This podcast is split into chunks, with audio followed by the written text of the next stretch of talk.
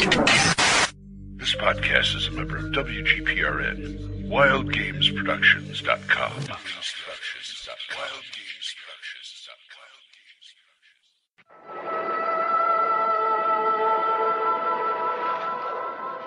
God, Avatar, get down. I've seen him. You can't beat him. He's too strong. Avatar, don't do it. Yeah, you may be right, but I gotta battle my brother. Hello. You have aged, old fool. The world is mine. Well, that may be. But I still think I look more like Ma than you do. You know, uh, lots of character. I'm aging better. Brother, there is no need for me to destroy you. Surrender. Surrender your world. You always did need an audience, you sap. Let me tell you, I ain't practiced much magic for a long time. I want to show you a trick Mother showed me when you weren't around. He was on special occasions like this. Ah, oh yeah, one more thing. I'm glad you changed your last name, you son of a bitch.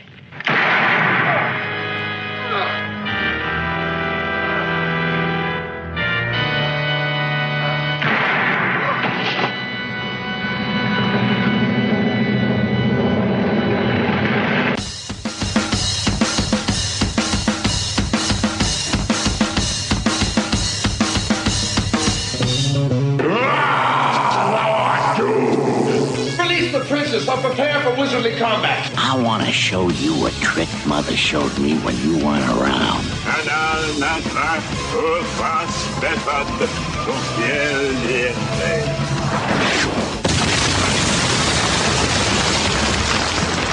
Welcome to Spellburn, a podcast covering the Dungeon Crawl Classics role-playing game and old school adventuring. It's time to party like it's 1974.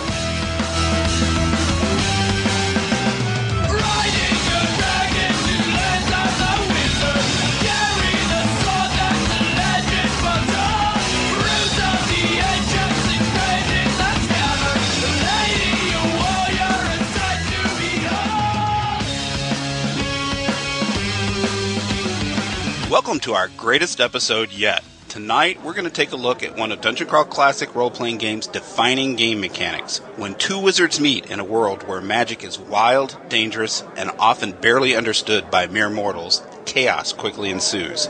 Two wizards go in, and only one wizard comes back out. Somebody's going down.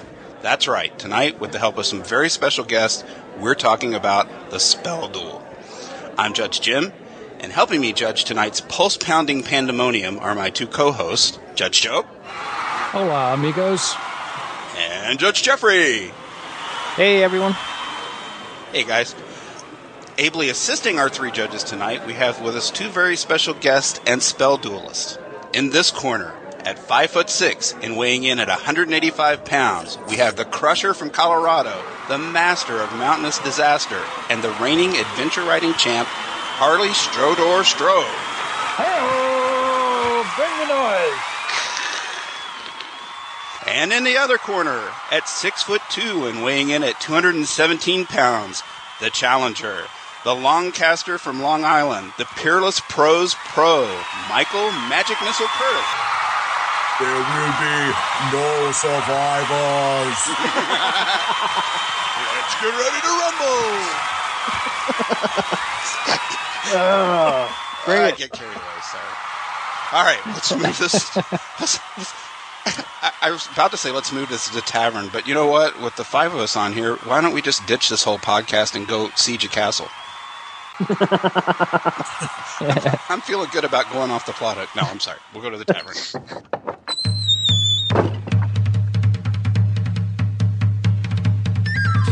And the first rule of bartending is this GBTB. Go beyond the book. Go beyond the book. What do you have? Heineken. F that. Tavern talk. Okay, so what did we all do in gaming this past week, Mister Harley Stroh? Oh, I, I had a fantastic week in gaming. Actually, I got together with my uh, my group of fifth grade playtesters and one of their dads who's a lawyer, and we all sat down and and play tested some DCC RPG. And you know, it was just the highlight of my week. It was it was Friday afternoon. Everybody was exhausted from work. We show our work in school. We show up, you know, at the, around the kitchen table, uh, rolled up some characters, and it was, you know, it reminded me everything that's so awesome about role playing in general, and you know, DCC RPG in specific. It was it was just a blast. We had a really good time. That's a pretty good mix. Fifth graders and a lawyer. Yeah, they're, they're they're they're they're a fantastic group of kids, and um, you know, so we you guys might have seen it on G Plus. They they had a a, a sign up for D and D club. You know, not they're unable to differentiate you know role playing games from you know every every role playing game is Dungeons and Dragons, but we have about uh, eleven kids signed up now. Half of them are girls, and it's just the coolest thing on the planet. It's so much fun. That sounds great. Yeah, it's super fun. Yeah, yeah. Break in the next generation because somebody's going to have to game for us when we're too old to judge. Well, and, and it's just so awesome because they don't have any expectations, right? So, you know, they all came in with, you know, three zero level characters and they all walk out in some, you know, degree of having lost, you know, characters. And it was awesome. You know, there's, yeah, it was a really good time. I love little kid players because everything's amazing.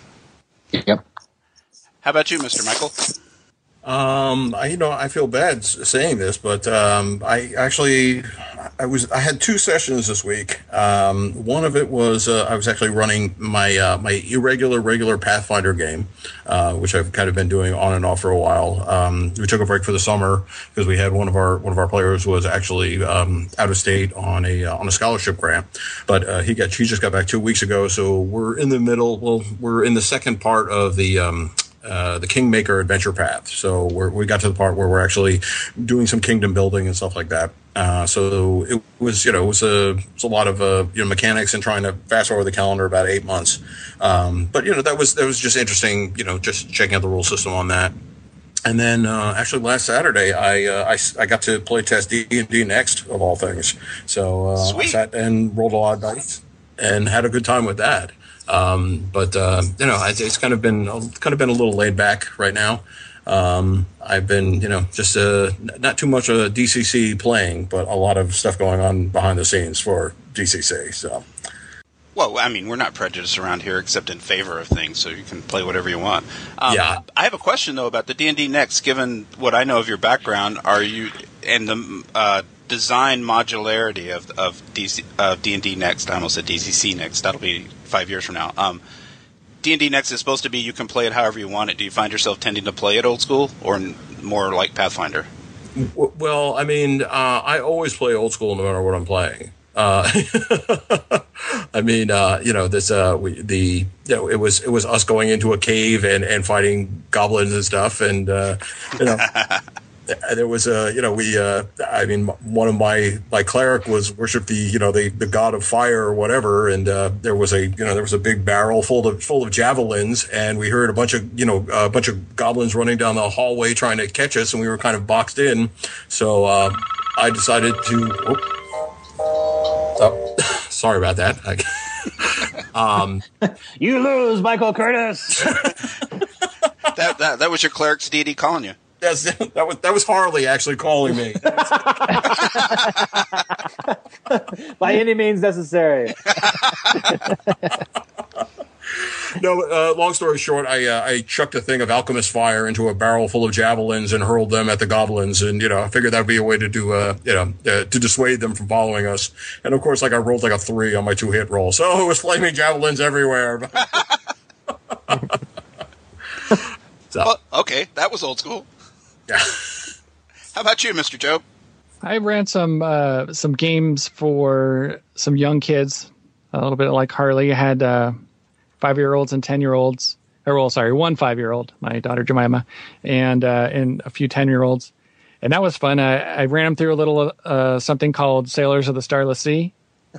I think I've heard of that. I've heard of that one. but uh, it was it was pretty brutal. Actually, I, I gave them like four characters each, um, and uh, they were kind of like some of the kids that were in the other room playing video games. They were playing like Dragon's Dogma or something. They're like, "Yeah, I want to play that D and D video game." I was like, "No, no, no, uh, take these dice. Let me let me show you how it's done." So uh, you know, they, they seemed a little bit distracted by the TV until they got to the vine horrors and, and uh, started pulling out their pitchforks and swords and, and, going at it.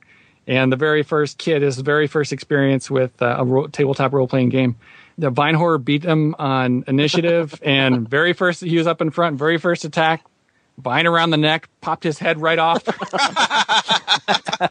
and threw it at one of his other characters. So you didn't make but, anybody cry, did you?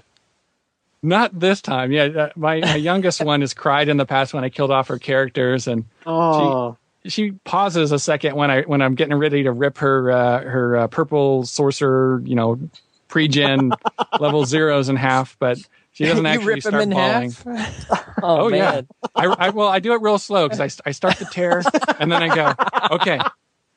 What what what just happened? What's happening to your character right now? And then they're like, oh. okay, well, yeah, Daddy, uh, the the the vine horror reaches into my chest and and pulls my still beating heart out. Oh.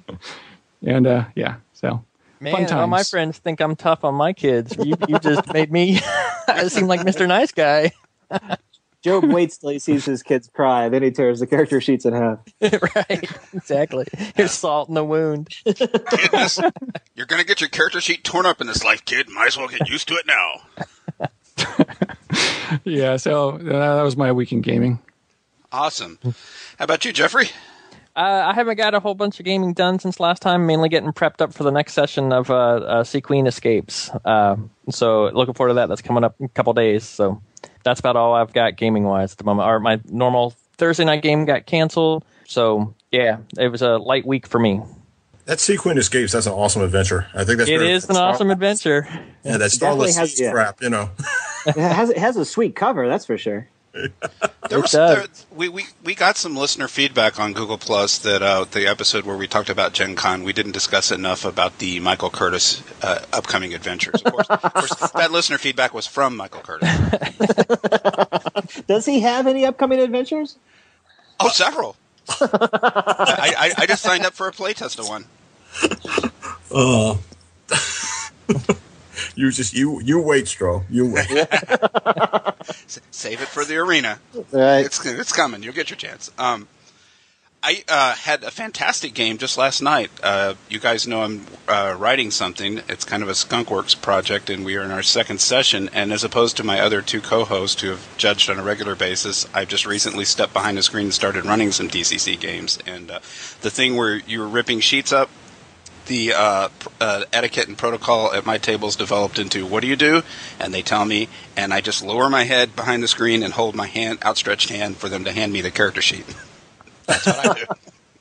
I just go, okay, keep it here. So, uh, uh, as opposed to the first game where everybody played very, very smart and I rolled crappy on all my monster initiatives, uh, this uh, week two of the uh, pri- prior players that had been party leaders didn't show, and that caused enough uh, inter-party chaos that uh, I had a combat where I got surprise on them, so I didn't have to worry about my initiative rolls. So, Mike, you were giving me a hard time about only killing one level zero in the first round of the character funnel. They're down to 16 now from 24. So, and how many did you start with? 24. nice. So, uh, it, but uh, but everybody's having fun and it's going great. How about we do some emails?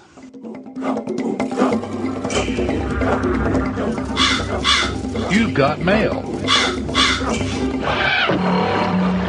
Message for you, son. Summon email. Okay. I uh, always fail to mention that should you uh, wish to email us, you can email our podcast at theband at spellburn.com, and we appreciate every single email and forum post. Jobe, Jeffrey, what do we got this week? Okay, the first email is from Gray Makesner, uh, and he writes Hi, Spellburners. First off, let me say that I'm a huge fan of the show. It was what finally convinced me to teeter over the edge and pick up the rule book. I'm starting a new campaign using a different rule system, but I'm wanting to use DCC as a stopgap game for when some of my players can't make it. I think its Gonzo style will contrast well with the more serious tone of my main game, and I'm hoping that as an added benefit, my group will become more receptive to this older style of play.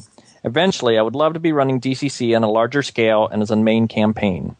Given this, I was wondering if there is a series of modules that can be strung together for a nice, even transition between levels. I have already grabbed Sailors on the Starless Sea after hearing you guys gush about it and love it. What's a n- good next step? Keep up the good work, GM Gray. What a good question. I think part of probably what's behind that question is I, I see on the Goodman Games forums there's a lot of people that want like what they're used to. Like I, I need a G series of giant modules or a Drow series, and Goodman Games doesn't really do that. Yeah, I think maybe that's you know just uh, from people that haven't played for a while coming back into the game. Maybe You know, I almost think it's more that it, people have been trained for adventure paths from you know Pathfinder. The adventure path is all the rage, and whether you're doing D and D Pathfinder, converting it to something, I I think people are used to not only just G series type stuff, but long take you from level one to you know upper teens. I, I think I think we're seeing a lot of that. I guess because we do seem to get this question a lot, or at least on G plus or uh, the forums that people want to know what can I run together in a line. There's an adventure path in Sailors of the Starless Sea. It's called a big boat that sweeps your characters out of the dungeon into the next adventure. well, and, and, and not to, to, to, to, to harp on that too much, but that's the awesome piece of that adventure is that it'll, it'll bleed into, you know, whatever adventure the judge falls in love with next. You know, and so there's there's a there's a few really fun choices depending on if the if the judge is hoping to run urban campaigns or you know more episodic, um, you know, outdoor dungeon crawls. There's a few to choose from.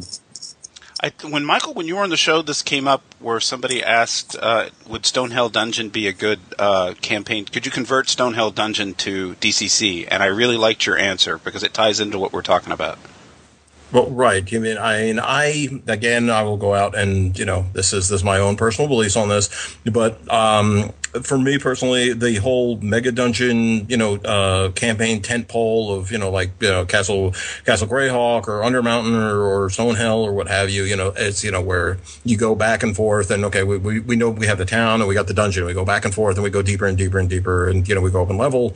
I mean that doesn't work for me uh, with DCC because I mean, really, you know, my background is the Appendix N stuff, and um, you know, I've seen it come up before. But I mean, uh, the old Appendix N stories, very few of them were, uh, you know, very few of them were actual novels. I mean, for the most part, we're dealing with a lot of short stories there, so it's very episodic. So to, to me, that is kind of like the natural. That's that's that's the natural progression when I'm dealing with DCC. So uh, I like the idea that you know um, you know each adventure can lead on to like the next installment, and in fact, in pretty much every one of my adventures, at the you know the, the last you know last two paragraphs of every adventure it's like, well, here's what you can do, you know, based on what we've had here, you know, if you want to elaborate on on the situations that you've been presented with. I know. I just it's you know if you look at you know if you look at Conan or if you look at you know Grey Mouser or Fafhrd or anything like that, it's always it seems like well this this this week we're in Lankhmar and next week we're on a boat and then we're in the jungle and then you know I mean and you, you guys did bring it up is that uh, you know one of the things about DCC is that I mean Joseph Goodman he's very aware of the fact that a lot of people are kind of getting back into the hobby and um, you know I mean although you have more disposable income at this time, you know, there is kind of a graying somewhat of the hobby. Uh, so you have people who just don't have the time to sit down and do, you know, well, level from one to 20, you know, over a prolonged period. So the reason that most of the DCC adventures are like, you know, 16 pages are, is because it's just something that, you know, you can sit down and you can have a good time with and, um, you know, and, and re, rekindle that old love for it and then move on to like the next spot. And that's, I think that's probably the reason that we're not seeing the so-called the adventure path or the, you know, the mega, the, the mega campaign or anything like that. Then I think that just Harley and I are very, very tired. oh, oh, Curtis, your your your age is speaking for you. You're, we're wearing out far too early. Um, but no, I, I think Mike has has you know he has the heart of it. I mean, so many of the adventures are really designed currently as as episodic adventures. Now that that that certainly won't always be the case. I can I can envision a, a, future you know where at some point in time we, we string together a series of adventures. But I, I would I would encourage the judge to to you know to take a look at the catalog. You know also from the third party publishers, and and you know see what inspires him or her to, to run the game, and then and then you know you can build that into an, an adventure path. And right, I mean, if it's your campaign, you can, and you you need a super campaign, you can definitely string it together with available materials. I mean, uh, Jeffrey tells us about how he does it in his campaign every week. Mm-hmm. Yeah, and that's what I was gonna say. Take a moment and just like enjoy the freedom you get of the current adventure you're in, uh, most of them are written so that you can uh, you can work your way into them and out of them with your own little touches and keep the core of the adventure. Because I've blended, just like Harley said, I've blended uh, Goodman Games adventures, Purple Duck Games, Purple Sorcerer Games. I've used one adventures from all three companies to great success, and it's really just a little bit of tweaking at the end of one adventure can get you into another. And uh, you know, look at it less as not knowing what to do, but more you know, freedom to go where the party goes. How does the party go through an adventure? Sometimes that'll dictate what direction I go because oh, they're interested in this and this adventure would fit well with that. Or sometimes I'll just write a little bit of my own glue to take you from one place to the other. So, you know, instead of looking necessarily for a full path to take you from step by step, just listen to what your players are doing and you can sort of pick and choose a la carte. And it, it's worked out pretty well for my campaign. I've enjoyed it. You know, the other piece is it's only a matter of time before, um, you know, patrons and gods start getting their, their tangled webs on the PCs, you know, just like Michael Curtis was saying with, with the Lankhmar adventures. And so, you know, before long, the, the, PCs will be determining their own adventure, either whether they're trying to buy off the priest's god and you know and, and win him back into the fold, or they're trying to you know figure out some way to counteract the the, the wizard's corruption. Uh, you know, so much will go wrong with DCC characters that pretty soon they start generating their own adventures, and which is which is which is when the campaigns get really fun. Yeah, which is so true because I ran a, a, certain adventure from Goodman Games that was pretty much over, but because of some extra hooks I threw in, the party was really upset at some of the uh, the, the abbess of a certain temple, and they chose to go back to that place. Yeah. yeah, and they chose to go back and just we're going to go back in and we're just going to eliminate that group of people. You know, that was a good three four sessions of you know completely sidetracked. And let me reuse the module almost in a completely I mean, we almost ran it again because it changed because these people knew to be wary of the party now. But uh, you know, I almost ran that adventure twice. See, that, that's the completely genius. reskinned. That's the genius of so Doug cool. Kovacs. Doug Kovacs runs the module forward, then he runs it flipped around backwards again for you. Yeah. So just really let your mind open up. I know I have been in the, you know, I've ran a lot of adventure paths in the past and you know, I've just found it very liberating to be able to listen to the party finally and less me steering the party places, but listen to where they're going. And then I can tweak things as needed and still run published adventures, just little tweaks here and there to, to make them more appropriate to the party. And it's, it's worked well for our group so far. That's good judging, sir. I try.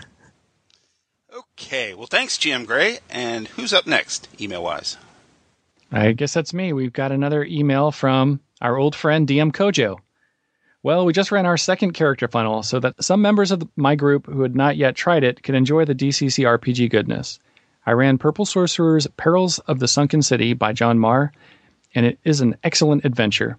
Everyone had a great time, and now several players have a pool of level 1 characters to play. I think my next adventure will either be People of the Pit or Frozen in Time. Both look great, but I would love to hear your take on these two adventures. Thanks. I've not played People of the Pit, but I can't say enough about Frozen in Time. Well, Frozen in Time. I don't know who wrote that, but it's kind of a. I can't say. I, I can't plotting say type of. I could say. I can't say enough about Frozen Time, but I could say too much because there's stuff in there you want to see, but I'm not going to spoil it for you.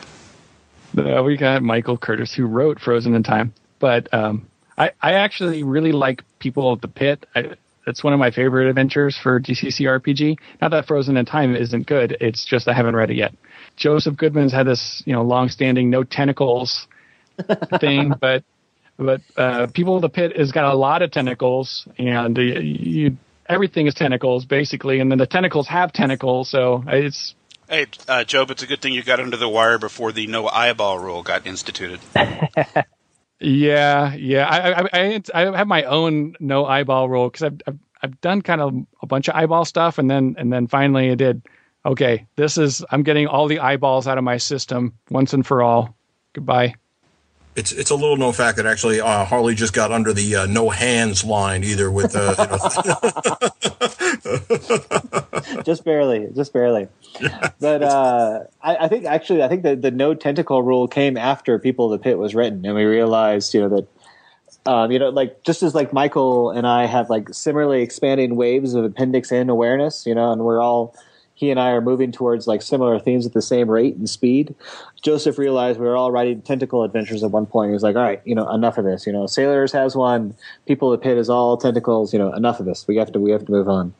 Um, but that that being said, I think Frozen in Time is is probably one of the best DCCs that's been published so far. Like it, it's it's one of my favorites, and like not just because Michael's on, but it's it's really well done, and it, it's kind of showcasing you know Michael at some of his best writing. It's fantastic.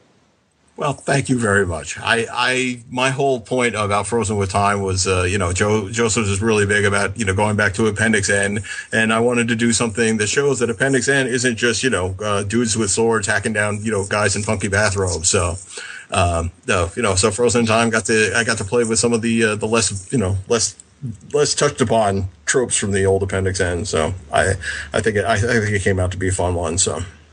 Yeah, it was the first one that really opened up the like the DCC universe, really, because like, don't you have a generator on Purple Sorcerer for um, cavemen now? Uh huh.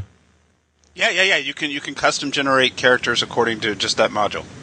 Yeah, it, it, it, so it, it really opened it up to hey, you know, this is you can use the generator, you can use the the engine behind DCC for so many other genres. As well, I know.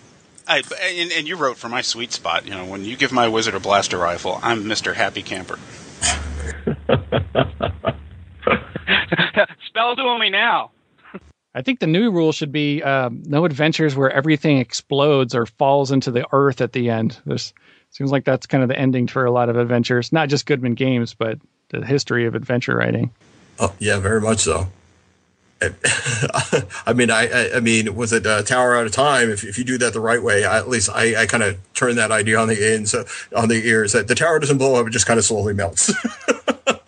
there you go. Well, I mean, there are some basic adventure writing tropes you have to do if you don't want the player characters returning and setting up permanent shop in a place. yeah. Here's our new hideout, Stonehell. Hence, my characters now own a temple, which, which is awesome. Which makes me It so, is awesome. so It is happy, Jeff. I can toy with that quite a bit. I mean, they'll be surfing with that turtle in Escape of the Sea Queen if you let them. yeah, I know. I got to be careful of that too. I, I, I figured, uh, you know, I, there's there's a rule in there. He doesn't come back, so you can produce like one shot. and I was very appreciative of that when I read that. I'm like, because okay, I'm like, oh my gosh, they're going to be blowing this thing all the time, and then, uh, uh, yeah. so I was very appreciative of that. Uh, I, I put it in there because you know I, I you know I'm I'm a I'm a player first and foremost, and the first thing, oh man, all right, so we now have a we now have like a, a turtle the size of a small island, and you know I mean we, you know okay we got to get a fly spell on this thing, and then we're gonna turn this thing into Gamera, you know. Remind me never the GM for Michael. Holy cow! Uh, Rick Hull is running a playtest of the Chain Coffin uh, uh, here in a few weeks, and I'm looking forward till I eventually get to the Michael Curtis adventure, where if your wizard spell burns himself to the ground at the end of the adventure, he gets really screwed. I, I know it's coming. Uh, I'm I'm not saying anything. We're going to make a Jim Wampler rule where, where, yeah, that'll apply solely to your character, Jim. Okay. Okay. Well, that answers uh, your email, DM Kojo. Thanks for writing as always. Let's do some mighty deeds. Wait a second. I have an idea. That's plenty for the both of us. I move for no man. Ow! Mighty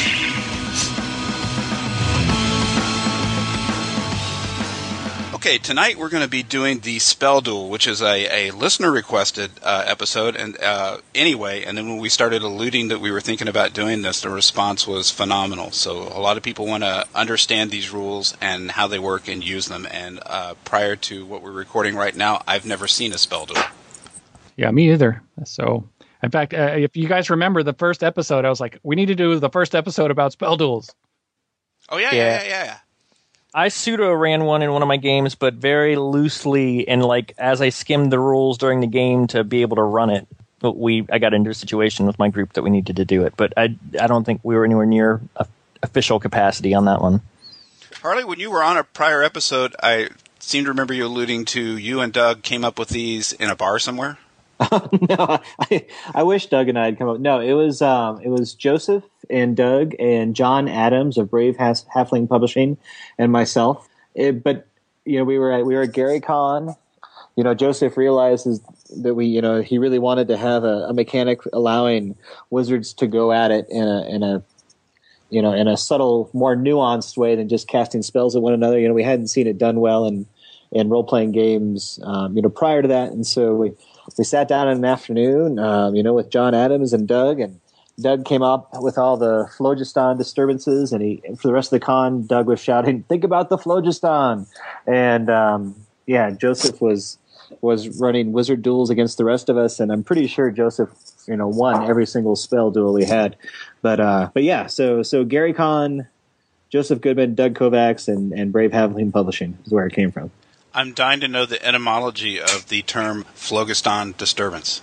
I, I, I, I, tried it to see if that was anybody's name backward and came up. No, no, it's, it's just the brilliance of Doug Kovacs. Okay. I looked it up on Wikipedia. It was like uh, some some old theory of, of what made things combust. Exactly. Yeah. Like in the it, was, it was like Greek or, or something, something, right? Wasn't it? Like yeah, you know, well, the, the, the word the root is like the root of the word is Greek, but it was it was later than that. I, I Yeah. think it was 1700s. I I don't know, Yeah. maybe earlier. Well, I don't know. I mean, you guys know this from Gen Con, but if you have the chance to hang out with Doug Kovacs, he'll he'll shout out like phlogiston disturbance, only something, you know, cooler a dozen times a day. It's just a matter of sitting with Doug Kovacs, you know, long enough, writing down what he says, and you can design a game around that. He is one madman of a game judge. Oh, well, I, Doug, Doug gave me the uh, the greatest praise he could give me once. Uh, we were doing uh, emails back and forth about uh, one of the adventures I was writing on, and, he, and his his comment was like, "I love I love write, reading Mike Curtis's adventures because there's always words I have to look up." And coming from Doug, you know, that's so funny. Doug came back to me. It must have been after that. He's like, Harley, you have the vocabulary of ten Michael Curtises. And you know, I, I didn't, I wasn't super impressed with it at the time, but uh, I guess it was a compliment. Oh, man. Save it for the spell duel, guys. All right, just just to call a little bit of order, we're going to go through the spell duel rules before we actually go at it. Just so you guys know, keep, keep your somatic components in, the, in the holster for now. Okay, well, uh, shall we just walk through the basic mechanics? What, Sure. what, make, what makes this different than two majors rolling initiative and just chucking spells at each other in initiative order? Well, you know, it'll it'll start with two mages rolling initiative. Well, though you can, uh, a cleric or uh, a thief with a scroll can actually participate as well. Thank you, thank you for bringing it up. That that's actually really important. Yeah, and so a, a, a mage or a cleric or a thief with a scroll, you know, further down in the initiative count, if if if he or she has a spell that can counter spell, you know, the the the, the spell being cast by that first caster shouts, you know, that, that they're initiating a spell duel. And at that point, you know, jumps forward in the initiative count until both both wizards or the wizard and the cleric or the wizard and the thief or the cleric and the thief are casting at the same time.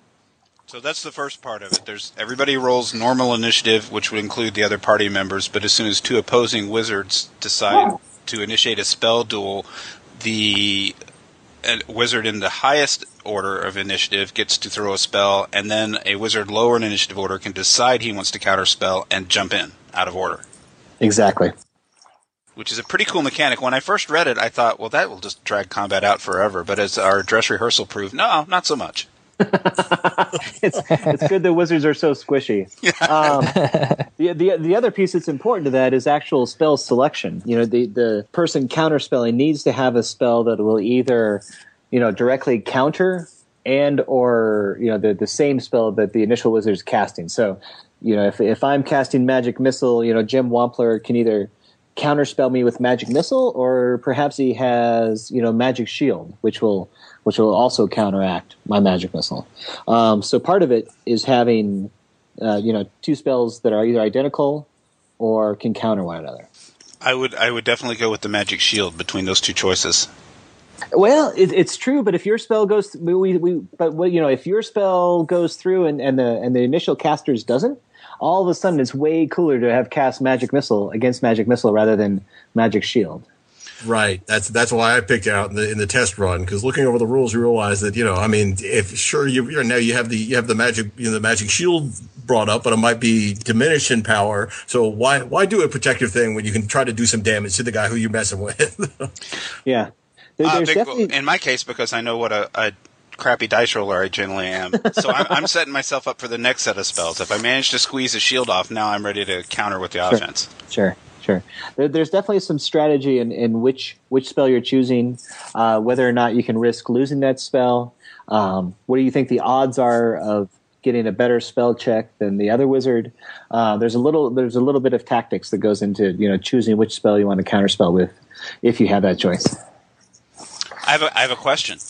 Suppose the first wizard throws magic missile and the second wizard decides to counter with magic missile and spell burn, and the first wizard went first and didn't spell burn. Well, they both go off simultaneously. If I if I were running that in a game, I would ask, you know, if it was a wizard versus a wizard, or if it was a wizard versus the DM, the judge, I would I would I would have us both, you know, write that down on a card before announcing it, and be like, all right, it's it's I'm going to be one d twenty plus four plus I burned ten points of spell burn, um, and flip them over at the same time, so that. Uh, because the, the spells go off simultaneously, so it's not fair to either wizard to uh, have one guy forced to announce his first and the, and the other guy respond. That that sounds that sounds like a really good idea, actually. Yeah, I like that. That seems like a great way to handle that. Well, I mean, but in most cases, you'd be talking about an, an NPC wizard uh, who who should shouldn't be spell burning. I don't think. No, you're you're you're you're totally right. Which which makes the case for I don't know. I mean, uh, it, it it would be interesting if we included a little more information on some of our NPC wizards, other than just you know their their stats and you know random harm spells or what have you. Okay, so a counter spell is constituted of, of one of two types of spell: a spell that literally counters it, magic missile versus magic shield, or the same spell just to oppose it. Yep. Okay. But dispel magic count, counters everything. Oh, that thing. yeah, dispel magic is just you know the king's gambit of what of of of, of spell dueling. As soon as you get dispel magic, like you know the world is yours. Kind of like a king side castle. Boom. you can piss off anybody at that point. Okay, you want to talk about the uh, momentum die? Uh, well, sure. Well, so so you know, just going sequentially in the actual order, you know, both both casters. Let's say, yeah, we'll just you know make a generic casters make their spell checks and compare their spell checks to one another, um, and and you know the winner starts to achieve you know momentum. You know, the, the he's he's twisting the universe to his will, and and more of the universe is shifting towards his ability to master it than than his opponent. And so what what that in turn is it starts to yield some of the spell duel his direction. How we do that mechanically is you know we record, okay, Michael Curtis is one you know round one on the spell duel, so he's one higher than um, than my spellcaster. You know the the rules tell you to do that with a twenty sided die. You know where you started at ten and then Michael Curtis would advance his to eleven for having won the first round. You know perhaps advancing it to twelve for having won the second round and you know the the difference between those two momentum dies influences you know the the the, the spell duel table. The momentum die is probably more important for high level caster spell duels than low level. I'm guessing. Well, yeah, because you know, as as you guys have seen, you know, our low level spellcasters they don't they don't hang around for more for than a round or two. It'd be, it'd be interesting to try it out with you know like eighth level casters or tenth level casters where that momentum die really starts to make a difference. But in lower level spell duels, you know, it's it's really fun, it's really interesting, exciting, and it's going to be over in you know one d three minus one rounds. Well, that, that's that's kind of a discovery. I mean, I think some of uh, I'll speak for myself. Some of my initial resistance to using the spell duel rules is I when I read them, they seemed a little crunchy, but I I, I tend to like rules light, but it seemed like it would be a good way to grind the game to a complete halt, and every non-caster just gets, gets to sit and watch for a long time, and that turns out not to be the case. Yeah, you know that's that's kind of the blessings of tables, and so like you you look at a at a wizard or I mean not a wizard, forgive me, a warrior or a thief, you know, hitting a critical hit, and we don't we don't think of those as as game stopping you know mechanics. Um, you know, it's, it's like a chance for that wizard or that thief to shine with that critical hit, and they're chopping someone's head off and, and shoving the you know the sword down their gullet, or or hitting them in the back of the head with a blackjack, and you know, and tightening the garrote. The spell duels are really kind of the same thing. It's it's, it's the wizard's chance to get a critical hit and, and just shine for those those thirty seconds of table time. Um, but they go a lot faster than you think. You know, the, the table resolves itself really quickly. It's it's it's really no more table lookup than it would be a, a warrior's critical hit. And and after this after this episode airs, we are going to see a, a massive uh, upswing in spell duels going on in people's campaigns because they will understand how to do this. I, I was just. I was just thinking, Jobe, Jeffrey, and I should have a contest amongst ourselves to see who can work one into an adventure and report back on it the quickest. Well, maybe maybe you put that to your to your listeners, and they can they you know the coolest story that comes back with a spell duel. Maybe we could I don't know we could send them something fun. I'm not sure what that would be. Uh, Michael Curtis will will write one of their characters into his, his next adventure. You know, I mean, he has like two adventures left. I- he's got he's got to shine while he still has a chance.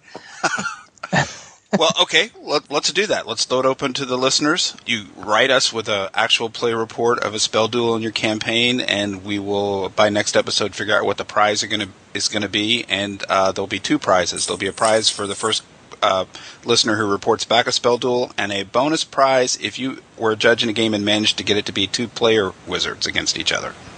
Nice, nice. I, f- I forgot this is Spellburn, the podcast that makes the guest work too. So Oh, that's great. Some somebody wrote in after Harley was on the show and said, "Can I get his laugh as a ringtone?" I'm like, Oh, "Ask Yeah. Harley, don't ask us." Okay, what haven't we covered, guys? Well, I have Oh, one question before we get yeah. too far from, from just a little bit ago. So you cast a spell, the person countering. How do they know what the first one cast? Because the manifestation, you wouldn't always know. Do you just sort of hand wave that and you know, or do you make them see it have been cast once? When I came up in my game, they'd actually seen the caster cast before. So I obviously ruled, oh yes, you've seen them cast that spell before, so you know what it is. But how would you? Any suggestions on how you'd handle that in an actual game where they hadn't seen the wizard cast yet?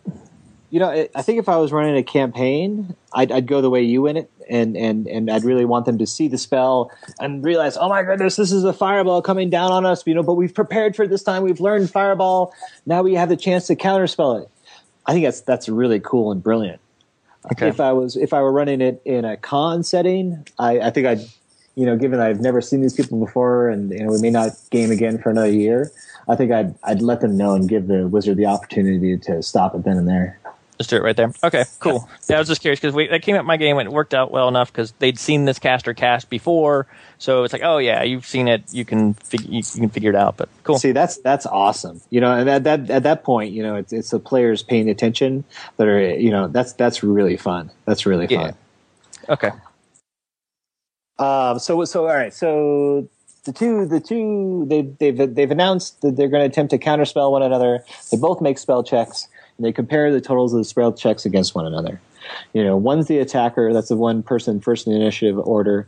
The second one's the defender. The person second in initiative order, and and they they compare to one another. Um, and they, they look on table 4.5 spell duel check comparisons and there you'll you'll see a, a very uh, intimidating table of about 200 results but it's really just cross cross referencing you know uh, the attacker spell check and the defender spell check and then rolling that die so we, we so both both have, have cast their spells made their spell checks and uh, you, you compare the attacker's spell check you know the attacker being the first person in the initiative order against the example, defender I, I was the, I was the attacker, and I just roll. I had a spell check with a say a sixteen. What did you get? Perfect.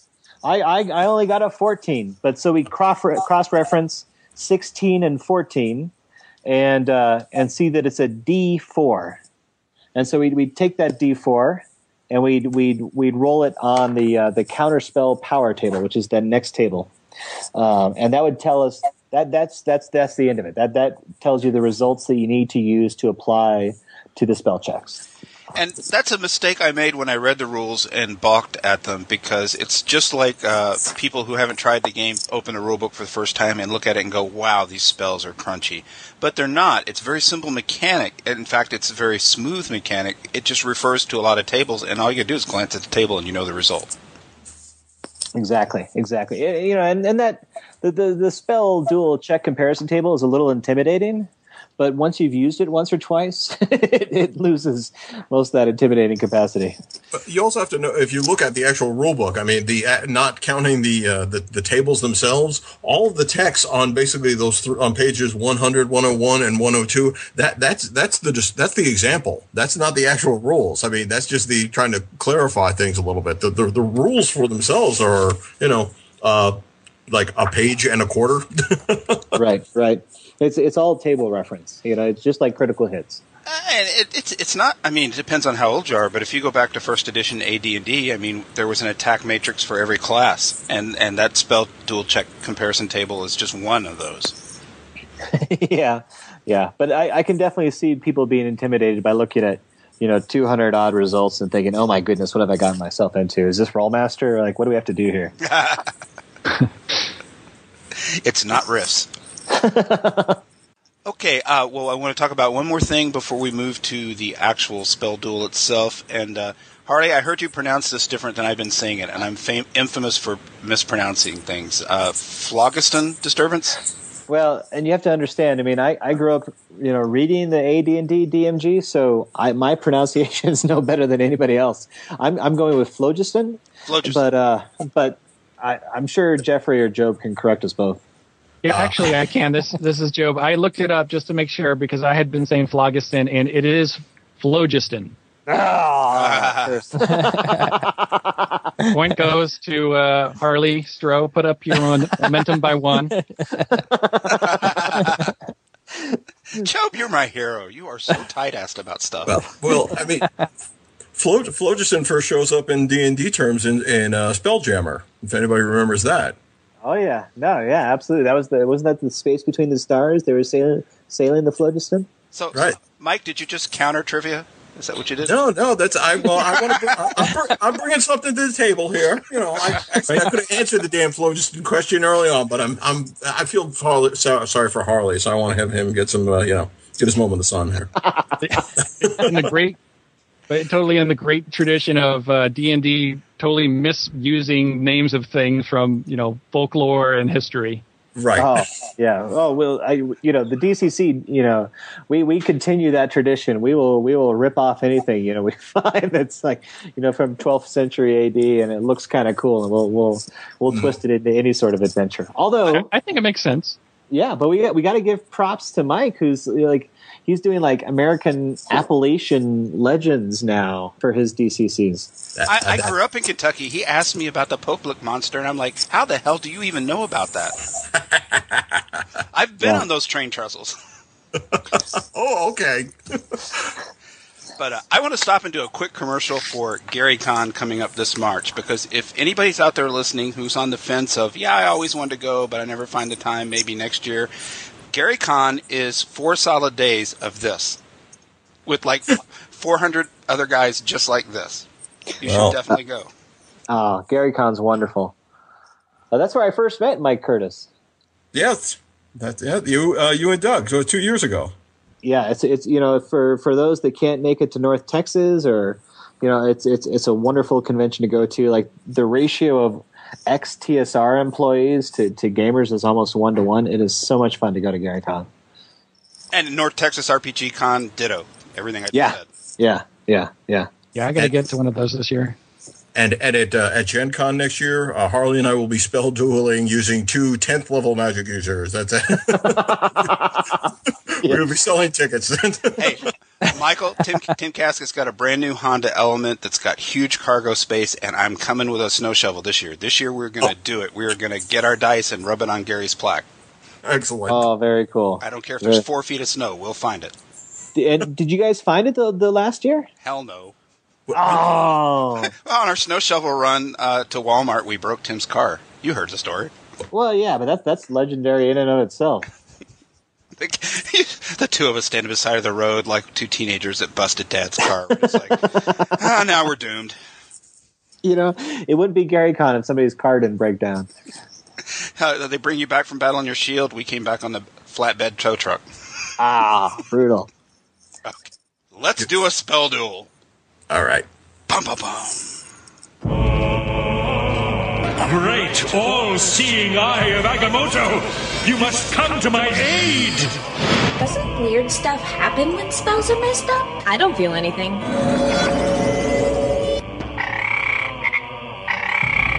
So that could have gone better. Material magic. Ladies and gentlemen, let's get ready to rumble!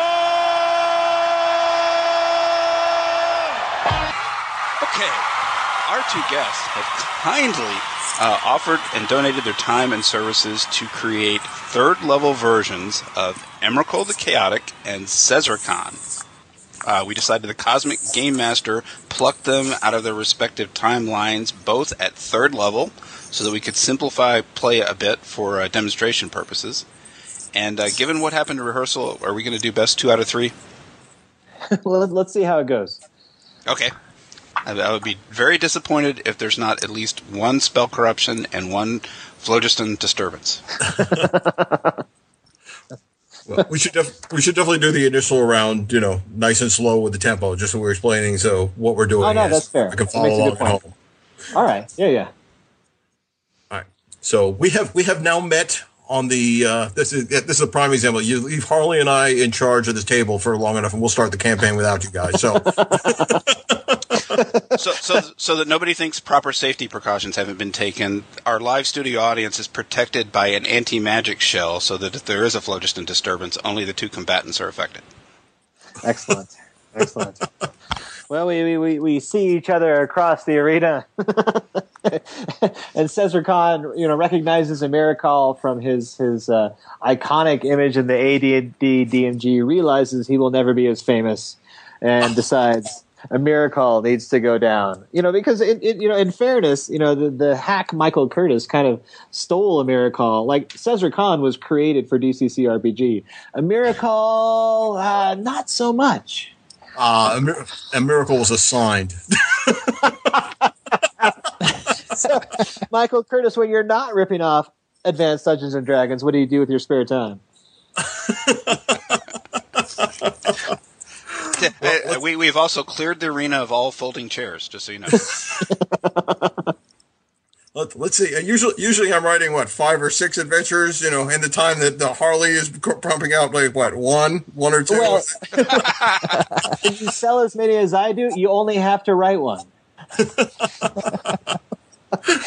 you're, you're, you're gonna you, you, once the baby is born, you're gonna you know you you'll be dropping off the scene for a while. You'll come back and you and I will be even in the number of adventures we've written for good. Oh.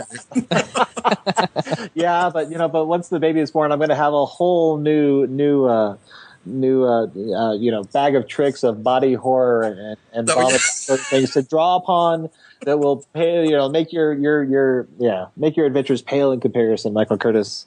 It's time for you to go down. So enough trash talk. Clearly, these boys from Long Island, it's past their bedtime. West West Coast and Mountain Time is going to step up, and we're going to lay some smack down here. I dare you to roll initiative, Michael Curtis. I Curtis. shall roll initiative. Oh, actually, before so uh, before should I, should Oh, we sorry. set our moment? Should we set our momentum dice now?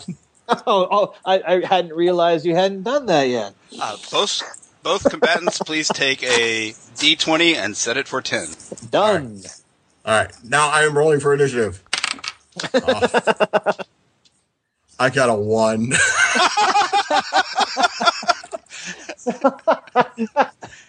What's your modifier? I, I have none. My agility is my agility is eleven.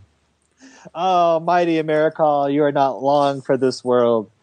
Clearly, you have been replaced in D and D Next. You know the, the best you can hope for is that Wizards of the Coast is going to reprint, perhaps illegally, the, your picture from the AD&D DMG. I cast magic missile at you, sir. What's your initiative, uh, Sezrekan? Uh, I beat a one, that's for sure. Uh, eight plus one, nine. Oh yeah, they're talking big. We, we, we do have we do have we do have three judges present to keep things fair and That's, that's fair. I, I, I don't have to be fast. I just have to be faster than Michael Curtis. right. All right. So you have initiative. What are you doing? Guys, just for for the uh, listeners uh, that are playing along at home, uh, could you tell us how many hit points each of you have? Oh, uh, Mighty Sezrekan, the third level, has a total of 13 hit points. And I have a slight advantage with fourteen hit points. well, Uh, not for long. yeah, don't get cocky now, Michael Curtis. All right, but uh, I'm casting my magic missile. Do you care to counterspell, sir? Yes, since we have since we have known each other and have been battling the down the ages, I am familiar with your spell casting. So I know I know that that is a magic missile you are preparing. So Excellent. will, uh, looking at my looking at my my massive amount of spells I have accumulated since you know becoming a since my days as a rope maker, the chaos, the most chaotic rope maker in the kingdom. Uh, I realized that I could I have magic shield, but I want to do some damage as well. So I am going to counter your magic missile with a magic missile of my own. Fantastic. All right. Well, given that we are not using spell burns in this particular universe, uh, now would come the time when we both make our spell checks. All right. 15 plus 3. 18, sir. I got a 19. I was so close to flip. Oh. So close. All right. So Uh, now yeah. since Yes, sir. since, since since I won, since I have a higher spell check on that, I will now advance my momentum dice from 10 to 11. So Correct, sir. Since the forces of the universe are working in my benefit for now. Oh, I shake my heads in mute fury. Now we consult the spell duel check comparison table, and we see that the defender. What'd you get again? And Was it a 19? I'm coming up with a I, D. I got it. I got a 19. Harley got an 18. Right. I got an 18. I'm, I'm Uh, a D3. So that's a D3 for the defender. All right. So I will roll a d3. And, and And don't forget to I add one for your momentum. I yeah. will be adding one to it from my my momentum. So the result on that is four. So we now look at table four dash six, and uh, I was the defender. So uh, mutual mitigation, uh, D10.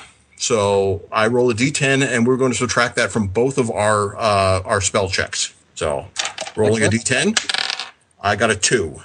So my spell becomes a 17 and Harley's becomes a 16. And both our spell effects take place simultaneously. oh, it's going to come down to the wire here, oh, folks. you, you could both drop. yeah. So our, at our magic missiles, that's um. Oh well, we each throw a single missile that does one d4 plus caster level. Ow. A single missile. right. One D- Yay, there's going to be a round two. Right. okay. Miracle, uh, you take six points of damage, sir. How many was that? I missed that. You just got popped for six. Six points. Yes. Crap. All right. Harley, you take four. Four points it is. All right. is that all you got, Emirikol? Oh, I, I see that normally you ride through town shooting people with your magic missiles. I'm afraid I have a little bit more for you, sir. All right. So uh, now the rest of the combat round for any other player characters would resolve itself normally. We bring ourselves back to the top of the round. I'm pleased to share that Sezrekan still has initiative over Emirikol the Week. And, uh, you know, this magic missile thing seems to be working out all right with me. I'm going to cast magic missile again. All right. I will counter it with magic shield because I could benefit from the advantage later on. So, Oh, you think so? Yes. All right. Bring the noise. all right. All right. I got an 18. All right. I got a nine. So my magic missile fails to materialize. My magic magic shield fails to materialize. Much like your last adventure. So I deal 1d4, Oh, Lord. 1d4 missiles, dealing 1d4 plus caster level per.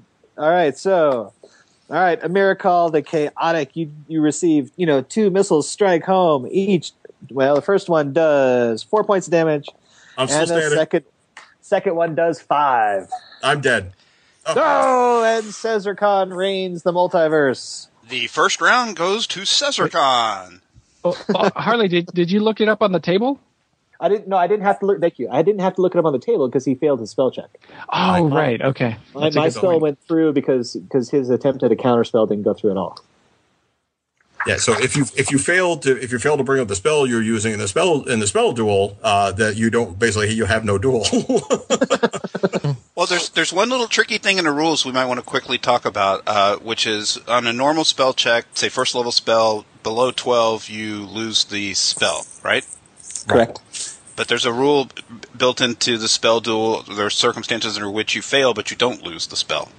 Yeah, yeah. Under under no circumstance, if that initial spell check was successful, regardless of what the the spell duel result is, if it's like you lose negative ten to your spell check, your spell was still successful, but you just if you you know the spell just doesn't go off. It's it's negated by the actual you know the magics combining with one another. It's not negated by your inability to manipulate the universe. If that makes sense. So you still retain the spell um, as if you had cast it successfully. Which did not happen in this case because you have now lost Magic Shield before you Right. died.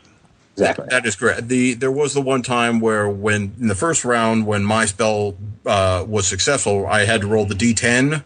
Um, if our spell checks were low enough to say, and so uh, say we had it was a case of where we had a 15 and a 14, and I roll a six on the d10. Uh, that would mean that we would have subtracted six from our spell check, and that that's how they would have manifest. And in that case, neither spell would have been powerful enough to actually do anything. So the spell would not have taken effect, but we wouldn't have lost them. Got it. Okay. Now, now, if I was running this at the table, um, it, it doesn't mention it in the rules, but I would let you, uh, Emirikol, use luck to to bump that up to a twelve at least. Yes, that that is the case. But we, we kind of we kind of left the uh, that's that's an option. But for the first kind of round, we weren't doing any really spell bo- burning or luck or anything. So we were just trying to play it safe. But yes, you could. Yes, I could have. So, uh, so Mike, do you want to? Let's do. Should we do one more without any spell burning and luck, and then we'll do another with no holds barred? Yeah, sure. Ready for round two. All right. Okay, in Universe X, where Emirikol was not stolen by Mike Curtis, but was created by, by Mike Curtis, he happens upon Sezrekan, who was still originated with Harley Stroh. Shaka You know, one, Khan. one of the finest writers here at you know Dungeon Crawl Classics. And and I, Chaka Khan, I love your music. All right, well, just for that reference to disco, I challenge you to a spell duel. I accept. All right, let's roll initiative. I did. Oh, I, I got. I, I heard I heard a one maybe. You heard a one exactly right. oh man, that's brutal. and and as is showing that the uh, the universe is playing tricks on us again, I rolled a nine. So it's the exact inverse of the last duel. All right, I believe the initiative is yours, Michael Curtis. All right, and since I am Emirikol and I am calling the shots on this on this spell duel, since I have the initiative, I will live up to my iconic illustration and use Scorching Ray upon Chaka Khan. Oh. Now we're talking. All right. Well, th- my only defense against uh, that is going to be my magic shield. Come on, big money. Oh, come on. Uh, Thirteen, sir. All right, I got a uh, I got eleven. So Ha ha! All right, my magic shield takes effect, but uh, yeah, Michael my- Curtis's scorching ray does not. right, and I if believe if that only is Emirikol had the ring of Sezrekan, he would have two more scorching rays left. Exactly right. Have you ever Right. heard of the Ring of Emirikol? I don't think so. So since since uh, since I was not high enough to actually you know bring this spell into effect, I as as written I have lost Scorching Ray. So Right. Um, and my shield goes up. You know, I conjure a weak shield that provides plus two bonus to AC for six rounds. All right, whatever. All right, round two. You still have initiative. all right, round two. I will try to color spray my opponent because color spray is chaotic, and so am I. Oh, curses. Well, magic shield won't counter color spray. Um, so the best I can do is attempt to cast color spray myself. Hell, now things are getting disco. All right, bring it. All right, fourteen. 18, sir. It goes to the defender. All right, so we look to our spell check comparison. All right, yeah, Um, wait, you won. So what are you Oh, doing yeah. with momentum die? Yes, I, I advance it by one. All right. And so I I, I, I cross reference 18. Did you say you got a 13? I um 14, I got, so you're I got fourteen. at D5. 18, 14, D5 plus one. Where are you, D5? There we go. Oh, fantastic. Six. Push through D6. So I roll 1D6 and subtract it from the defender's spell. Come on, big money. Um, nice. Six. Defender spell takes effect with this result. And the attacker's spell is canceled. So that's actually reducing my spell only down to what? Uh, 18, 12. Which for color spray is. Yes, all right. Um, so, and, and sorry, and your spell is canceled. Um, Make a will save versus uh, 12, sir. Be blinded for 1d4 rounds. I could do that. And I do. I get a 17. Oh, curses. The color spray washes over your eyes. This brings us to the next round. Still your initiative. I never thought this thing would go the distance. All right. Um, uh, no, enough pussyfooting around. It's time for some magic missiling here. I'm going to counter that also with magic missile. You're going down, Holmes. Oh, or not. 15. Beat it two. Hey, you know it's funny on the spell duel check comparison chart. I don't see two. All right, I fail at my magic missile. What? What? See if I can live out a, a 15 result on your magic missile check. All sir. right. So I just one one missile of 1d4 plus 3. So Oh, I might walk away from this. All right. that's only five points of damage. Fantastic. Okay. And your momentum die goes up one now too, right? Yes. That's true. All right. So, uh, so we're even on momentum now, I believe. I believe we- Precisely. We're, we're, we're tied at this point. Yes. Okay. The initiative is still. Oh, shoot. But I lost magic missile. Ouch. Round four. Oh, this is starting to get less cool. I, I, I will point out that both opponents have swords. If it comes uh, to it. I, yeah, all right. You're on, Mr. Curtis. Uh huh. Well. Uh, so ah, so so I'm going to magic missile you again. Oh, curses. no, no, I'm no. left with only my magic shield. Fire away. All right. 13. 17. Oh, all right. Okay. Um, so the 17 goes through plus one versus my 13. So D5 plus one, sir. All right. Uh, that's a, that will be six. Ouch. Overwhelm and reflect. D8. All right. So, uh, oh, I got a big eight on the eight. All right. So basically, what that happens is, is uh, all right. So I rolled an eight, so we subtract the eight from Harley's spell check, Making it worthless. would make it worthless. But my spell takes effect with a normal spell check result, and now so uh, that was what seventeen, I believe. I believe that's just I believe that's just another one d four plus caster roll, right? Come on. Ah, okay. Come on, bring it. That's another four points.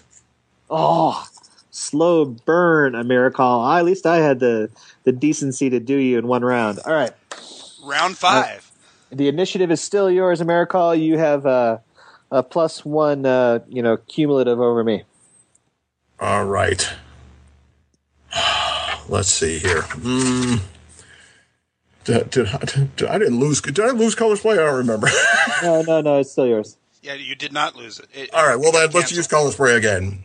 Uh, actually, no, All no. right. You know what? Uh, yeah, let's use color spray. All right. So I will color spray you again. Okay, which which which which we can you know to everyone listening at home, that's actually a very generous tactic because you know if I cast successfully cast a color spray to counter him, I could do some damage. If he kept he can keep hammering on me with magic missiles now at this point because I've lost my own magic missile and I can only defend against it with magic shield. So the fact that he's casting color spray is perhaps an opening if I can outcast Or- Emirikol. Or is it an insult because he regards you so lowly? Well, you know, it, to, to to read it as an insult would be, you know, to uh, to accord Mr. Curtis more intelligence than he deserves. So I think we'll just take it as an opening. okay, you're on, Michael Curtis. Eat rainbow, Stroh. Taste the flavor. All right. Beat an 18, sir. 23 on my spell check. Oh, come Ooh, on. skittling, skittling. 18 to 23. Brutal is D6 plus 1.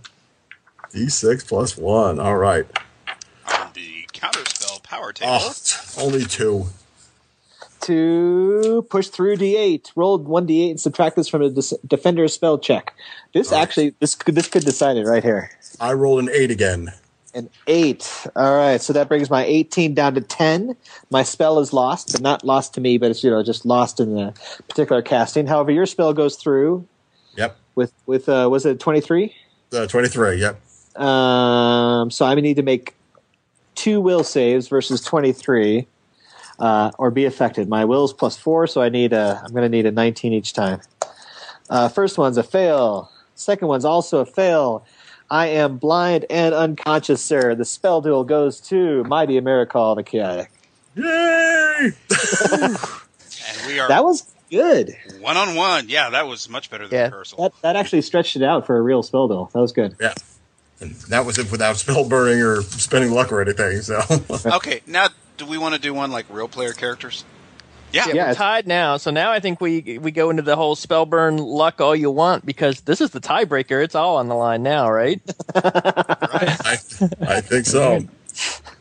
Awesome. So our Yeah. first two examples were just no a gentleman's agreement to no luck and no spell burn. But our third round, what'll be the tiebreaker, is the gentleman can spell burn or and or use luck to boost the results and see how the third round goes. That's that's why I said think like real player characters. So here's my first question: Are you allowed to use luck to push your initiative roll? Uh, I think we have to defer to Judge Jobe on that one. Initiative, no. Okay. Any final words, Michael Curtis?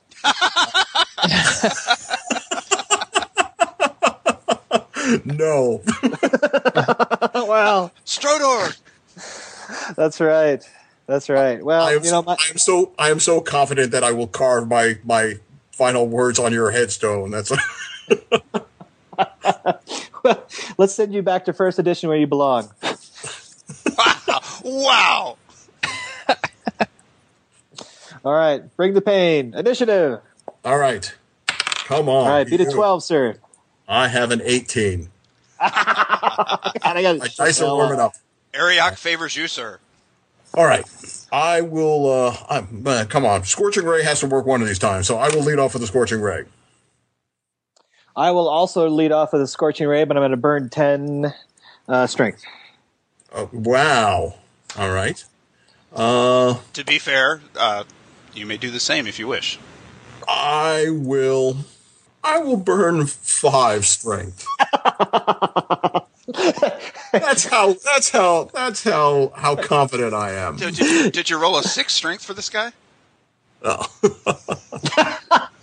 You guys see Sezrekan, he buries his uh, his tanto into his belly, starts cutting left and right, and all he wants to do is see this scorching ray burn Emirikol to the ground. All right, come on. All right, bring it on. Big money. Yes! we need a webcam. Uh, I believe that would be a 33, sir. A 33, huh? All right.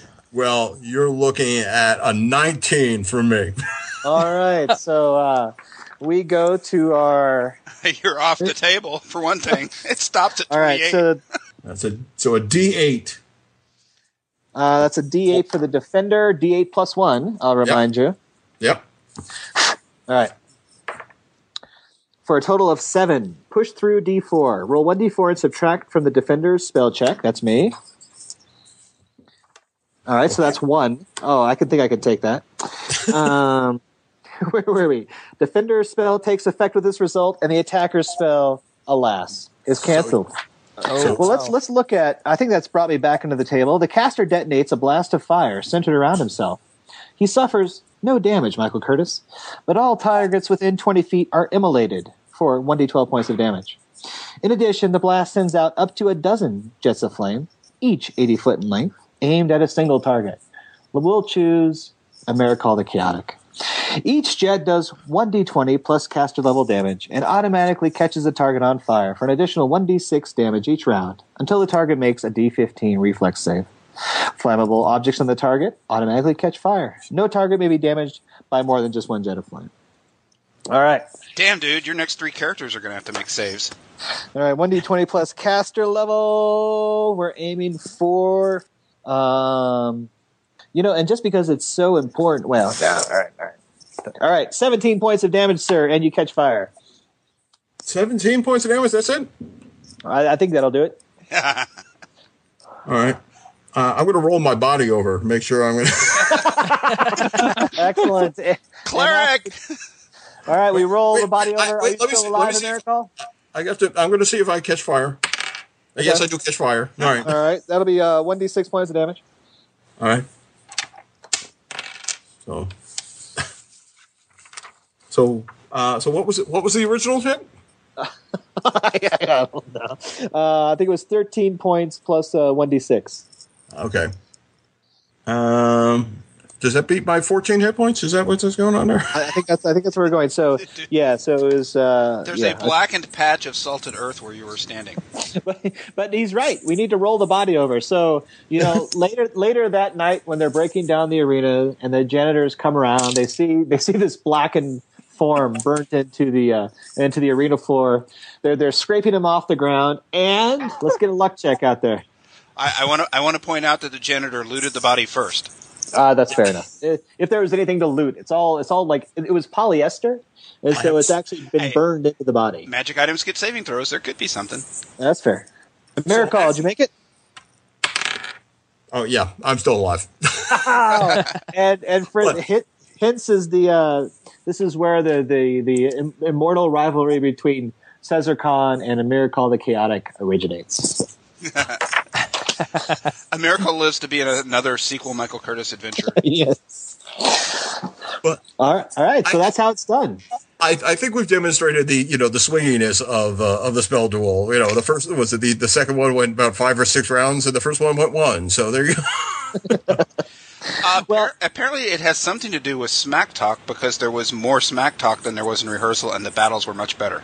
Yeah, but the, wait, yeah. Well, I won all three in the, in the for rehearsal, but the, the level of smack talk seemed to influence the die rolls. but there's also you know like like like you know we were showing you know there's that level of there's that you know in that second in that second uh in the second duel you know he i got caught without a magic missile and all i could do is counter with a passive spell which you know was never going to do me any good unless i managed to reflect his spell so there you know there's there's a degree of tactics involved Sure, and all you gotta do is land one color spray, and the guy's blind. You can't cast blind. That's true, but you can you and yeah. So if the other caster doesn't have color spray or dispel magic, he's in a lot of trouble. Well, I cannot thank you guys enough for that. That was stellar. Yeah, that that, that was definitely awesome. Epic battle. Well, yeah. well, I, if, I'm just happy. I just hope that we've just you know dispelled any confusion of you know how intricate this this uh you know the mechanic is. Where, as you can see, it's not all that intricate whatsoever. Jeff, Jeffrey Jobe, I vote we uh, uh, cede our uh, salary for this episode and just give it to these guys. I don't know. As, as a thank you for being on the show and doing this for us. Oh, the privilege is ours. Thank you guys so much for having us. Yeah, thanks for having us back on. Well, I think that'll wrap it up. I'm a little out of breath. That was awesome to watch. Um, the final portion of our show is Patron Bond, so let's go there now. Who are you? Your new lord and master. What orders from Mordor, my lord? Oh, don't grovel. One thing I can't stand, it's people groveling. Patron Bond. Patron Bond is a part of the show where we rate whatever we were discussing, in this case, the spell duel game mechanic, either giving it a critical hit, hit, miss, or fumble. So uh, we'll start with the uh, judges since you guys had a hand in the rules. What do you think, Joe? You know, unfortunately, gonna have to go for a miss. My first miss ever. Wow, it is Um, your first miss right. ever. Yes. Okay. So the actual, uh, you know, spell duels and the, you know the fun that we just witnessed, it's definitely uh, a critical hit there. Um, the problem is that the the rules as written, there's a lot of leeway in there. They just miss some stuff. Like for example, why is momentum even a D20 that starts at 10? It never goes down. Do you guys know why? No, you're absolutely right. You're absolutely right, and and, and I think that that that'd be my one my one caveat to the system as as I've played it so far is, you know, when I wa- when I was playing here at home, I was just tracking who had who had ever won. You know, I was just marking making hash marks to to keep track of people's momentum. Yeah. So, and then as far as you know, some of the other stuff is like, well, you know, when when do you spell burn? Um, when when do you use luck? It, it seemed like it would be fun to just to let people just use spell burn and luck as normal. So, but then when do you say who's who's done each thing? I mean, if it was a player on player thing, I, I probably would. They could show um, how they spell burn, like like Harley did with you know stabbing himself but maybe you know write on a piece of paper uh, how much they actually spell burn. Another question is, uh, you know, I don't know how you guys play. I usually, you know, have the numbers out on the table so that you don't have to guess how much luck you need and stuff like that. So, could someone potentially use luck to purposefully invoke uh, a phlogiston uh, disturbance? Oh, absolutely. Yeah, I, I don't know. I mean, I wish the rules were a little bit more specific about this stuff. Um, Uh-huh. I mean, I think that'd be great to use luck to like purposefully, um, you know, possibly kill everybody uh, around you or or some other crazy effect. I don't know. So for, for those the reasons, just you know, uh, you know, dispassionately, I'm going to have to give it a a miss, just for the mechanic. But it's it seems like a lot of fun. Um, I think you might have to house rule a little bit, or at least you know, set out the rules beforehand so people understand them and don't have you know hurt feelings or confusion when when they're talking about the rules and end up in these you know situations where everyone's arguing about the rules for 20 minutes. I just want to stop for a second to mention that uh, we didn't have spell corruption or a phlogiston disturbance in the live play, but during rehearsal we had both at the same time when the phlogiston disturbance that was triggered by matched spell check rolls resulted in four or five spell corruptions for both casters. That was kind of awesome. so it, it would be, as a player, I would totally go, oh, I just got to push that roll one to trigger something like that. Hell yeah. What about you, Jeffrey? I'm I, I'm going to give it a hit. And again, I, I'm sort of with Jobe as tested tonight. It was awesome. It was cool, and I definitely see people using Spellburn a lot more after this podcast. I suspect because I think it'll make it very clear that it, it's not it's not as cumbersome as it looks when you first look at it, and once you've seen it in play, I think it'll play out really well. I certainly see spell duels becoming more frequent in my games just because I've had magic user wizards and clerics, you know, meet each other and I, think we'll see it more often. So I rank it down to a hit instead of a critical hit, just because if I'm a person just picking up the book the first time, I know it intimidated me, and th- there's a couple of the the vagueness uh, here and there that Jobe sort of already covered. So I'm going to give it a hit, though I do think this uh, this particular uh, demonstration will help clear up for a lot of people. So if I think for people that are really into DCC, happen to listen to the podcast, see one of these played out, I think it could be a lot of fun during a game. But the rules as written, I can't quite give it a critical hit because I, I, do agree with Joe. There's some vagaries there that, that would be difficult for someone to possibly pick up, maybe.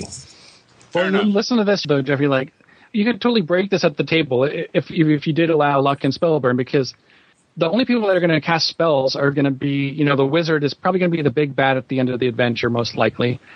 So they cast their spell. They didn't, you know, happen to spell burn beforehand. I mean, maybe you retcon it and let them spell burn, but I mean, NPCs aren't supposed to spell burn anyway.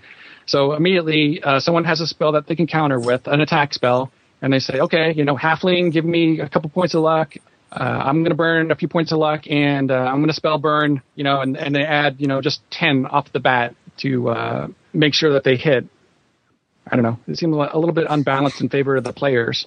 It, it could be unbalanced, but I'll, I'll tell you, I personally in my games, I would not be against letting an NPC spell burn. Yeah, are, you, are you pulling that from somewhere? Especially if it was the big, if it was like one of the encounters on the way up to, eh. For simplicity, I might not do it, but for the, the for the end game, I would be very tempted to go ahead and allow the NPC to spell burn. But you're right. Once you, we saw in that third round, once you start spell burning and burning luck, I, I mean, it, the results go uh, you know, they're definitely going to go gonzo, which can be cool, but it's definitely different than just slinging back and forth without the gentleman's agreement we had for the first two rounds. Well, as you know, magic users and wizards are my meat and potatoes in fantasy RPGs, so uh, I'm going to give it a solid hit, and with just a few house rules tweaks, tweaks, it could totally be a critical hit. I mean, one of the things that the demo didn't cover is while this is all going on, although a, a counterspelling wizard can leap forward in initiative order, if it's a mass combat with a whole party and minions and things, they're all they all get to go in the middle of this. So what part of what's happened in effect is your uh, party wizard has rooted the attention of the big bad wizard while the rest of the minions get a chance to do it. The party can still pile on the wizard in the you know by the second round if nothing else. So a solid hit, you know, and with just a little tweaking, a critical hit. Uh, Mr. Co-author and co-author, you want to? I mean, you wrote a lot of the spells that would be used in spell duel that are in the rule book too, right, Mike? Well, uh, yeah, the, some, some of that stuff is mine. I, I can't. Ha- I don't. I don't have any claim to uh, to the uh, spell duel stuff. I counter your Eckham's Mistle mask mask with one of my own. My opinion of it, it is it's a hit and a miss. Um, it really uh, it depends on uh, as as Jeffrey and Joe broke out. I mean, there's definitely um, there's there's definitely uh, some problems with it, but in the hands of in the, in the hands of you know the right judge, it can be amazing. But in the hands of the wrong one, it could be it could just be a, a pain in the butt. Um, I mean, one of the things you should especially have to consider is that you know if you want to play DCC by the rules rules as written, there's a very very um, very explicitly it says that uh, uh, non-player character wizards are not subject to the same laws that uh, player character wizards are. Uh, so I believe actually it just came up I think on the forum somebody was I think it was in um, I think it was one of Harley's adventures where there's a wizard who is given uh, his spell just does two d four damage. There's no spell check or something like that. Is that correct, Harley? Yeah, yeah. No, it was it was uh it was the evil wizard in Doom of the Savage Kings. Right. So I mean, so I mean, so it could be the point where you know if you're playing something like that, I mean, you know, the uh, the you know if you're going to spell duel the big bad wizard at the end, he might not be playing by the same rules as you. And uh, again, uh, another one of the problems is uh, we kind of discussed the, in uh, you know, how do you how, how, do you know what spells to um, to counter with? I mean, um, one of the things about DCC is that magic is is very unpredictable, and so even if two people know magic missile, um, they may not cast it the right way, so it may not know what spell you're going to bring up. Um, so it might come to the places, you know, I would say as, as a, as a judge, okay, well, he's, he's casting a spell at you. And then, you know, might, you might have to, you know, kind of pull out, pull out, you know, uh, kind of blindly decide, you know, how you want want to counter this. Where like Magic Shield, you know, uh, you know, works against a lot of things or dispel magic or something like that. Or do you want to bring it down to the fact, well, okay, you can make a, uh, an intelligence check against a DC of 10 plus the spell, you know, level or something like that and give you an idea of what he might be throwing at you. And then, uh, you know, I guess it just says in the rules that, you know, clerics and clerics and wizards can, you know, they can, you know, they can, in theory, counter one another, but, uh, there's not a big meld over, you know, there's not a big flow through of, of the right spells. So, I mean, you know, if you, you know, cleric doesn't have scorching ray unless there's, you know, some crazy thing because of your invoke patron, your house rules or something like that. So, um, you know, it does. You know, it's it it it it, it has its problems, but you know, uh, like anything, yeah, depending on how you want to how you want to do it, you know, you can house rule it to whatever the heck, heck you want to do with it. Um, so as to say, I give it, you know, uh, it's a hit for the idea. Uh, the miss is the miss for kind of the presentation of it. Okay, what do you think, Carly? Well, you know, I think Michael Curtis probably would have felt better if he had won, and so you know, I'll, I'll cede him that. Um, you know, for me, it, it, I, I, I, it, it, it falls within the same realm as as Mighty Deeds, where you know so much is left open to the interpretation of the judge, kind of you know the advocation of the player, and you know we're all very, we're all really comfortable with Mighty Deeds because we we run them all the time and we're actually begging to have them come up at the table. And and for me, you know, spell duels are are are, are very similar. You know, I think back to. Uh, you know the, the cover of uh, the AD&D deities and demigods, where their two clerics are both you know invoking their gods to to smash the crap out of one each other across this you know this wasteland planet, and it's like ah, we finally have a mechanic where we can we can reenact that you know that that that classic image, and so you know for me, I really enjoy it. Um, in fairness, um, you know, I've also I'm I'm pretty comfortable with running a loose game. So I, I think I think Jobe's critiques are, are totally legit, but for me, they fall more in the realms of strengths. Um, you know, where we can, it allows me to, to as the as a judge to to mix up the combat a little bit more and and and, and give it a more uh, dramatic spin. I would say. Well, I'm going to invoke patron right now by uh, invoking. I'm the chronologically oldest person present, and uh, what, I, I, I, support what you just said, Harley, because one of the uh, DCC RPG by design isn't uh, the flavor of the game is pointedly old school, and one of the tenets of old school role playing is rulings, not rules. Right. There you go. So, I mean, there's a system here that you could absolutely use and have a blast with. I, I think it's awesome that in our uh, playtest and exploration of it, we uncovered a few of the little quirks in it.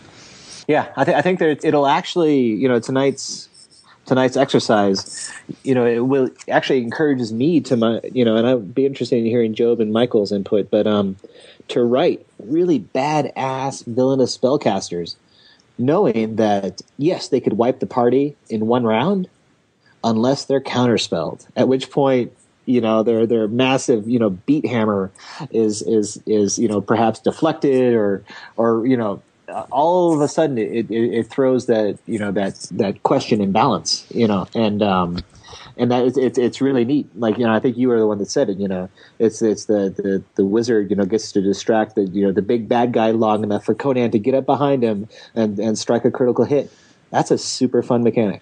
Or even the other way around. Say you know you have this player you know is going to show up at every con you're at, who is infamous for spell burning right at the end of the module. You could you could have your opponent all set up to counterspell that guy. See, this is this is why, this is why I framed my answer as a hit and a miss, and it's a hit in the hands of the right judge. You know, somebody who is is comfortable with you know going you know going away from the book, you know, with you know, uh, where and, and using it as a springboard for creativity, and it's a miss if somebody is you know very very hardcore and they want to answer for everything.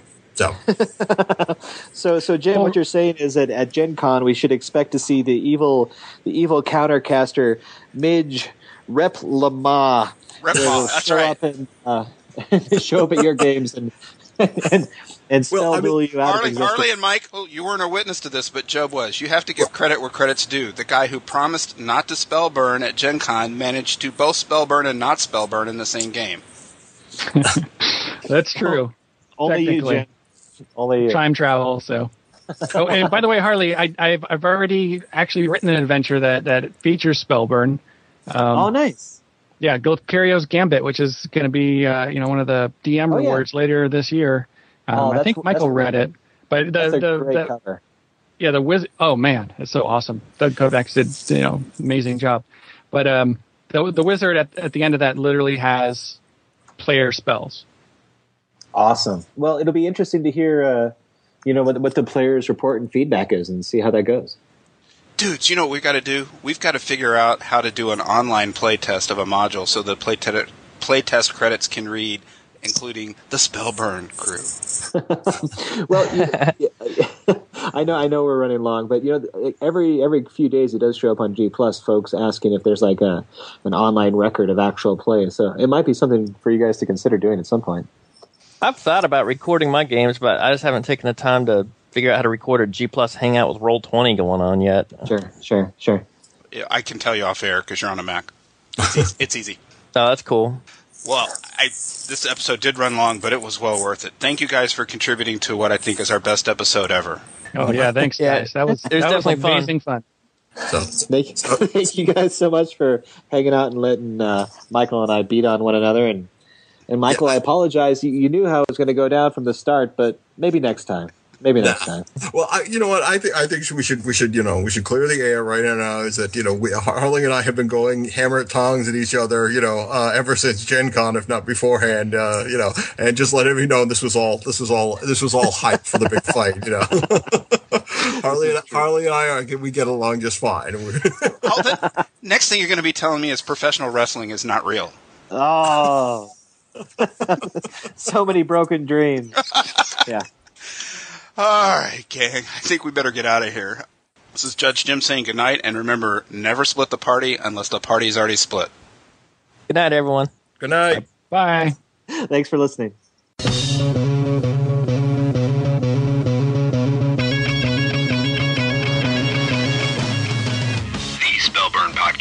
Production of Wild Games Productions in association with D20Radio.com. The Spellburn theme music is provided by the band Glitter Wizard. You can find them at glitterwizard.bandcamp.com. Accommodations for guests of the Spellburn Podcast were provided by the Dante Hilton. Come and stay a while. It'll seem like all eternity. All Spell Duel Smack Talk is copyright 2013, Michael Curtis and Harley Stroh. Thanks for listening, and we'll see you next time on Spellburn.